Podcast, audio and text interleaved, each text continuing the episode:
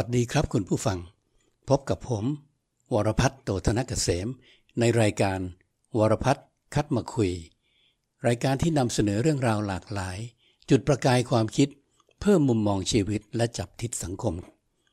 คุณผู้ฟังครับ วันนี้ตรงกับวันที่ 7 เมษายน 2563 สองเดือนที่ผ่านมาคุณผู้ฟังน่าจะสังเกตนะครับว่าความเคลื่อนไหวทางการเมือง ก็มีอยู่บ้างปรับปราย แต่ต้องถือว่าลดลงไปเยอะทีเดียว เหตุผลสำคัญก็น่าจะมาจากเรื่องของการระบาดของโรคโควิด -19 ซึ่งทำให้ประชาชนของเรานั้น มีความวิตกกังวลกันมากเลยครับว่าทำอย่างไรจะไม่ติดเชื้อตัวนี้ แล้วก็ขนาดเดียวกัน ผลทางเศรษฐกิจของการระบาด ก็ทำให้ทุกคนเดือดร้อนครับ ธุรกิจก็สาหัส ประชาชนทั่วไปที่ทำมาหากิน เดือดร้อน คนที่เป็นลูกจ้าง มีรายได้ประจำก็เดือดร้อน เดือดร้อนกันไปทั่วเลยครับ เพราะฉะนั้นในภาวะเช่นนี้ ไม่มีใครที่สนใจอยากจะติดตามปัญหาทางการเมืองมากมายนักครับ อีกประการหนึ่งปีนี้ก็ไม่ได้มีแผนของการเลือกตั้งอะไรนะครับ ถึงแม้ว่าก่อนที่จะมีเรื่องโควิด เข้ามานั้น จะมีบรรยากาศแรงๆทางด้านการเมือง มีข่าวคราวออกมาอยู่นิดหน่อยว่า รัฐบาลมีเสียงปริ่มน้ำมาก อาจจะตามมาด้วยการยุบสภาอาจจะมีการเลือกตั้งใหม่ที่เร็วกว่ากำหนดก็ได้อะไรต่างๆ นานาแต่พอไวรัสโควิดมาเท่านั้นเอง ความเคลื่อนไหวทางการเมืองใด ๆ ก็ชะลอลงไปอย่างเห็นได้ชัดเจนเลยครับ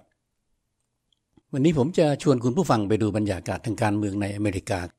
ความจริงอเมริกาวันนี้ก็ถือว่าโดนหนักที่สุดในโลกในเรื่องของการระบาดของโควิด -19 นอกจากนั้นแล้ว อเมริกาก็เจอทั้งปัญหาเศรษฐกิจด้วย แล้วแถมในปีนี้อีก 7 เดือนเท่านั้นเองเดือนพฤศจิกายน ก็จะมีการเลือกตั้งสำคัญ คือการเลือกตั้งประธานาธิบดีของประเทศ ดังนั้นกระแสทางการเมืองก็หายไปไม่ได้ครับ ไม่ลดลงด้วยซ้ำไป เพราะว่าทั้งสองพักก็ต้องเข้าสู่กระบวนการต่างๆ ที่เกี่ยวข้องกับทางการเมือง เพื่อหาเสียงชิงตำแหน่งประธานาธิบดีกันครับคำถามที่คนทั่วไปมักจะถามกันก็คือว่าทรัมป์จะได้รับเลือกตั้งให้เป็นประธานาธิบดี ต่อเนื่องอีกหนึ่งสมัยหรือไม่ ตรงนี้เนี่ยถ้าจะตอบให้มีเหตุมีผล ก็อาจจะต้องพิจารณาถึง 2 ประเด็นด้วยกันครับ ประเด็นที่ 1 ทรัมป์จะต้องสู้กับใคร ประเด็นที่ 2 แล้วจะสู้กันในเรื่องอะไร ในข้อแรกว่าทรัมป์จะสู้กับใครนั้น วันนี้ต้นเดือนเมษายน ค่อนข้างจะชัดเจนแล้วนะครับว่า ผู้แทนของพรรคเดโมแครต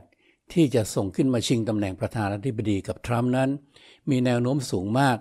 ว่าจะเป็นอดีตรองประธานาธิบดีที่ชื่อว่าโจไบเดนครับ เพราะวันนี้โจไบเดนมีคะแนนนำคู่แข่งขัน คือเบอร์นีแซนเดอร์สมากพอสมควร สมมุติว่าในที่สุดแล้วโจไบเดนขึ้นมาเป็นคู่แข่งขันกับทรัมป์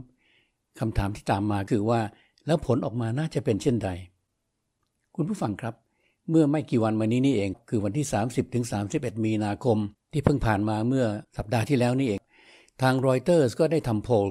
ว่าถ้าโจไบเดนต่อสู้กับทรัมป์เพื่อชิงตำแหน่งสำคัญของประเทศ และของโลกด้วยแหละครับ ใครจะมีโอกาสดีกว่ากัน ปรากฏว่าคำตอบก็คือว่าไบเดนนั้นได้คะแนนนิยมจากผู้ที่มีสิทธิ์ออกเสียงเลือกตั้ง 46% แล้วทรัมป์นั้นได้ 40%ถือว่าโจไบเดนนั้นนำทรัมป์อยู่ 6%อย่างไรก็ตามในทางสถิตินั้น ยังมีข้อผิดพลาดที่อาจจะเกิดขึ้นได้บวกหรือลบ 3%นอกจากนั้นแล้วก็ยังเหลือเวลาอีกตั้ง 7 เดือน กว่าจะถึงวันเลือกตั้งจริง ๆ เพราะฉะนั้นต้องถือว่าณขณะนี้คือสูสีกันมาก แล้วก็มีโอกาสเปลี่ยนแปลงได้อีก 7 เดือนที่จะถึงข้างหน้า ก็เลยต้องเข้าสู่ประเด็นถัดไปครับ คุณผู้ฟัง ว่าผู้สมัครทั้งสองฝ่าย ทรัมป์กับไบเดนนั้น จะต้องสู้กันในเรื่องอะไรครับ ผมคิดว่าณเวลานี้คงตอบได้เลยว่าสู้กันด้วยสองเรื่อง เรื่องที่หนึ่งก็คือเรื่องของโคโรนาไวรัส เรื่องที่สองคือเรื่องของเศรษฐกิจครับ ในเรื่องแรกนั้นเมื่อ 3-4 วันที่ผ่านมานี้ทรัมป์ได้ประกาศชัดเจนเลยครับว่าสองสัปดาห์ข้างหน้าคือสองสัปดาห์อันตรายของคนอเมริกันทั้งประเทศทรัมป์พูดได้ซ้ำไปว่าเป็นช่วงเวลาที่จะเจ็บปวด เป็นช่วงเวลาที่คนอเมริกันจะต้องสูญเสีย เสียชีวิตจากการระบาดของโคโรนาไวรัสจำนวนมากพอสมควรทีเดียว ซึ่งเรื่องนี้ก็เป็นเรื่องที่น่ากลัวมากนะครับ และในช่วงสองสัปดาห์ข้างหน้านี้ เราเองก็จะต้องจับตามองดู และภาวนาให้คนอเมริกันนั้นฝันฝ่าช่วงเวลาอันตรายในขณะนี้ไปได้ โดยไม่สูญเสียมากจนเกินไป อย่างไรก็ตามครับคุณผู้ฟัง ปัญหาสำคัญคือการระบาดของโคโรนาไวรัสนั้น ในตัวของมันเองก็น่ากลัวมากมายแล้ว ที่ทำให้ผู้คนจำนวนมากเสียชีวิต แต่ผลที่มันทำให้เกิดขึ้นตามมา ก็ยิ่งใหญ่ไม่แพ้กันเลย คือผลต่อเศรษฐกิจ ทุกที่ในโลกนั้นอยู่ในภาวะที่ยากลำบากในทางเศรษฐกิจหมดแล้ว รวมทั้งอเมริกาด้วยครับ เศรษฐกิจของอเมริกันนั้น สถิติล่าสุดที่เพิ่งออกมาเมื่อไม่กี่วันมานี้นี่เอง พบว่ามีคนตกงานในเดือนเดียวคือเดือนมีนาคมที่ผ่านมานี้ถึง 7 0 0 0 0 0 คน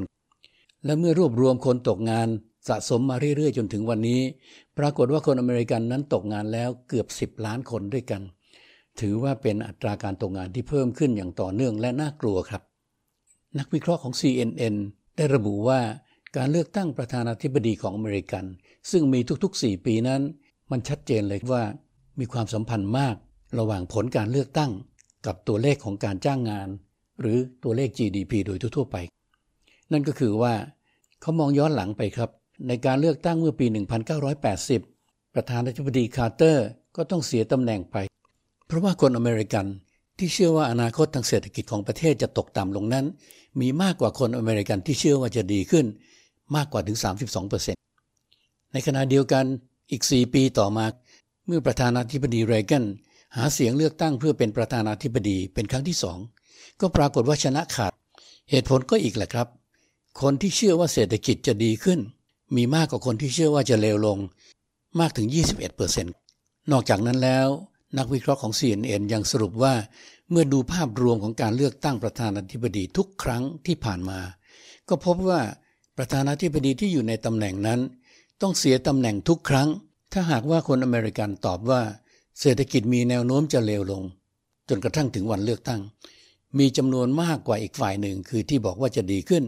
ถ้ามากกว่า 15%เมื่อไหร่ ประธานาธิบดีที่อยู่ในตำแหน่ง ต้องเสียตำแหน่งทุกครั้งไป แต่ถ้าไม่ถึง 15%ประธานาธิบดีที่อยู่ในตำแหน่ง ก็จะชนะการเลือกตั้งทุกครั้งไปเช่นกันครับคุณผู้ฟังก็คงจะต้องถามต่อทันทีเลยใช่ไหมครับว่า แล้วโพลที่ออกมาครั้งสุดท้ายล่าสุดจริง ๆ นั้น ออกมาผลเป็นเช่นใด ก็ผมก็ไปค้นมาครับคุณผู้ฟัง พบว่าโพลล่าสุดจริง ๆ ก็ได้ทำขึ้นเมื่อวันที่ 5 ถึงวันที่ 8 เดือนมีนาคม ก็ 1 เดือนพอดีเลยครับ จัดทำโดย Quinnipiac University ซึ่งผลที่ออกมาก็คือว่ามีคนอเมริกัน 35%ที่ตอบว่าเศรษฐกิจน่าจะดีขึ้น ขณะเดียวกันคนที่บอกว่าเศรษฐกิจจะเลวลงนั้น มีจำนวนที่น้อยกว่า คือมี 28%แปลว่าถ้านับถึงวันที่ 5 ถึง 8 มีนาคมนั้น คุณทรัมป์แกก็ยังได้เปรียบอยู่ที่ 7%ครับแต่อย่าลืมนะครับว่าอีกถึง 7 เดือนเต็มๆ กว่าจะมีการเลือกตั้งประธานาธิบดี ซึ่งอย่างที่ผมพูดไว้ตอนต้น 7 เดือนนี้อะไรๆก็เปลี่ยนได้ ดังนั้นเราจะต้องติดตามต่อไป มันจะเปลี่ยนไปในทิศทางไหนอย่างไร แล้วอะไรจะทำให้เปลี่ยน ตรงนั้นก็เป็นอีกประเด็นหนึ่งนะครับ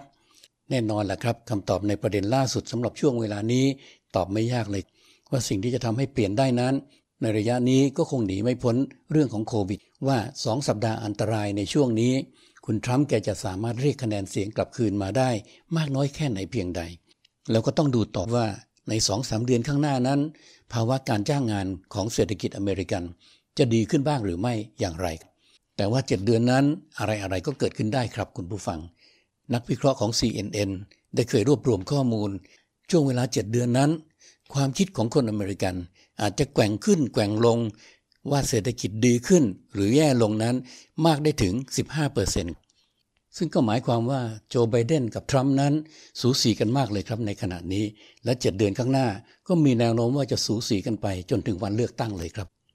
สำหรับคนที่เบื่อทรัมป์เต็มที ก็คงอยากจะให้ไบเดนขึ้นมาเป็นแทน ส่วนคนที่ยังรักทรัมป์อยู่ ก็คงเชียร์ให้ทรัมป์เป็นต่อไปอีกวาระหนึ่งแต่ว่าสถานการณ์ณขณะนี้ มันค่อนข้างจะสูสีมากเลยครับคุณผู้ฟัง ผลออกมาจะเป็นใครคนใดคนหนึ่ง ก็ต้องลุ้นกันต่อไปเมื่อถึงวันเลือกตั้งต้นเดือนพฤศจิกายนที่จะมาถึงนี้ครับ วันนี้คุยกันเพียงเท่านี้นะครับ ขอขอบคุณและก็สวัสดีครับ